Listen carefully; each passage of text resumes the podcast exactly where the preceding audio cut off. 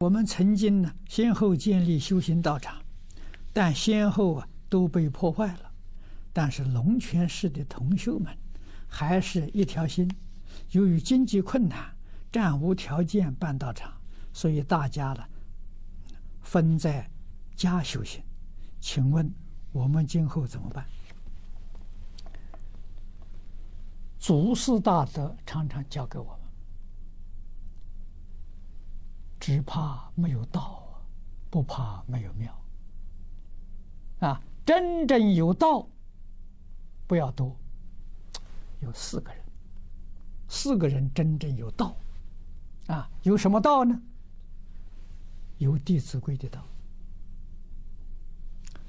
有感应篇的道，有十善业的道，再加上三规五戒的道，佛菩萨会给你建道场。